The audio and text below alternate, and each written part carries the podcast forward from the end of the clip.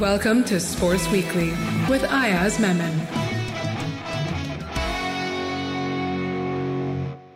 So the start to the World Test Championship uh, final was ominous. In fact, there was no start at all. The first day was completely washed out in Southampton, and uh, I wonder what the players must have been doing because, uh, however experienced you are, whether you're a Kane Williamson or a Ross Taylor or a Virat Kohli or a Rohit Sharma, obviously the tension of playing such an important match would be playing on their minds. And you know, I, in my experience, what I've seen on, on in the past is that while players try to appear very cool and unconcerned about what's happening in the environment, they're actually very tense, especially when it's raining and especially when it's very, you know, it's a very, it's a title match. It, it, it kind of tells on your body language. If you were there at Southampton, you would have seen how the players would have been on edge because uh, this is a, for many, this is a once in a lifetime uh, occasion to, to leave a lasting impact. For somebody like even a Virat Kohli, uh, who hasn't won a world uh, an ICC trophy or Kane Williamson, this would be, you know, and one of them can. Now, of course, if the match is drawn or, you know, whether it intervenes so much that there's no result, both might share the trophy. But what I'm trying to say is that however experienced you are, if, or however inexperienced you are, even if you're a rookie or a novice, this, these things do tend to play on your mind as a player. Well, you know, you have to hold your you have to kind of hold your mindset in check and not lose control or not lose focus when you're made to play the waiting game. What happens from here? Look, five days still remain in the match because there is a provision of, of an extra day. So, in a sense, a day has been lost, but it's been easily made up by the addition of the day. So, you still have a five day test match, but the, crook, the crux of the matter is what is the weather going to do now? and the weather forecast for the next couple of days isn't very good. In fact, it's not good for the entire duration of the match, but it starts to ease up.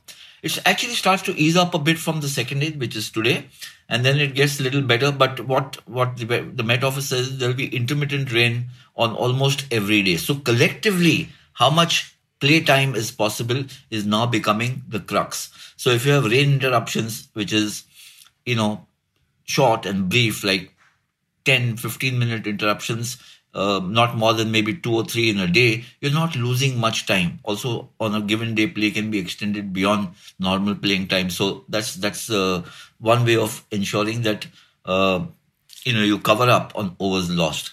However, if the rain interruptions take away an entire session, so you suppose you have an hour's play or two hours play in the morning of the second day, but no play between lunch and tea. And then again, some it, it's hit again in the third session. Then it eats away tremendously into playing time, and then that could really affect the prospects of a result in this match. So.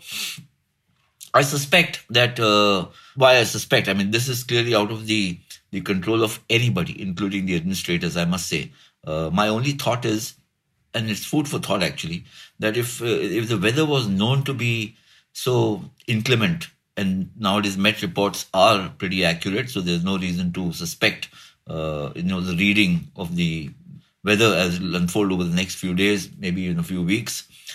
Could this match have been deferred a bit, or could it have been shifted to another city because it might rain in Southampton, it might not rain, rain in another part of England. I'm just this is just thinking aloud because this is such a crucial match. You had a two-year cycle for the uh, for the WTC, and then to find it being hit by rain uh, is a bit is a bit of a dampener, for want of you know anything better to say.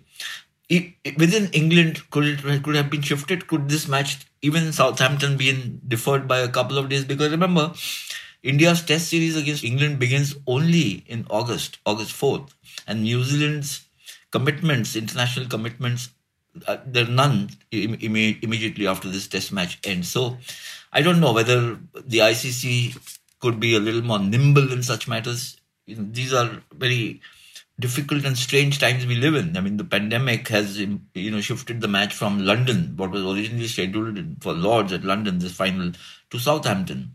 So if there is need for crisis management, could something have been done? I'm just leaving it there for people to you know assess it for themselves.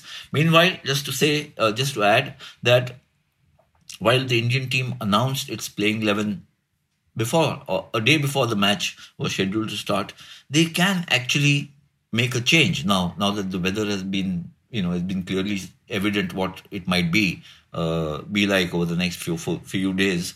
Till the teams are exchanged by the captains, they're subject. They can be changed, whatever the announcement has been made. So technically, uh, Virat Kohli can make a change in the team if India want to. I don't think it will happen, but I'm just saying that this is also a possibility.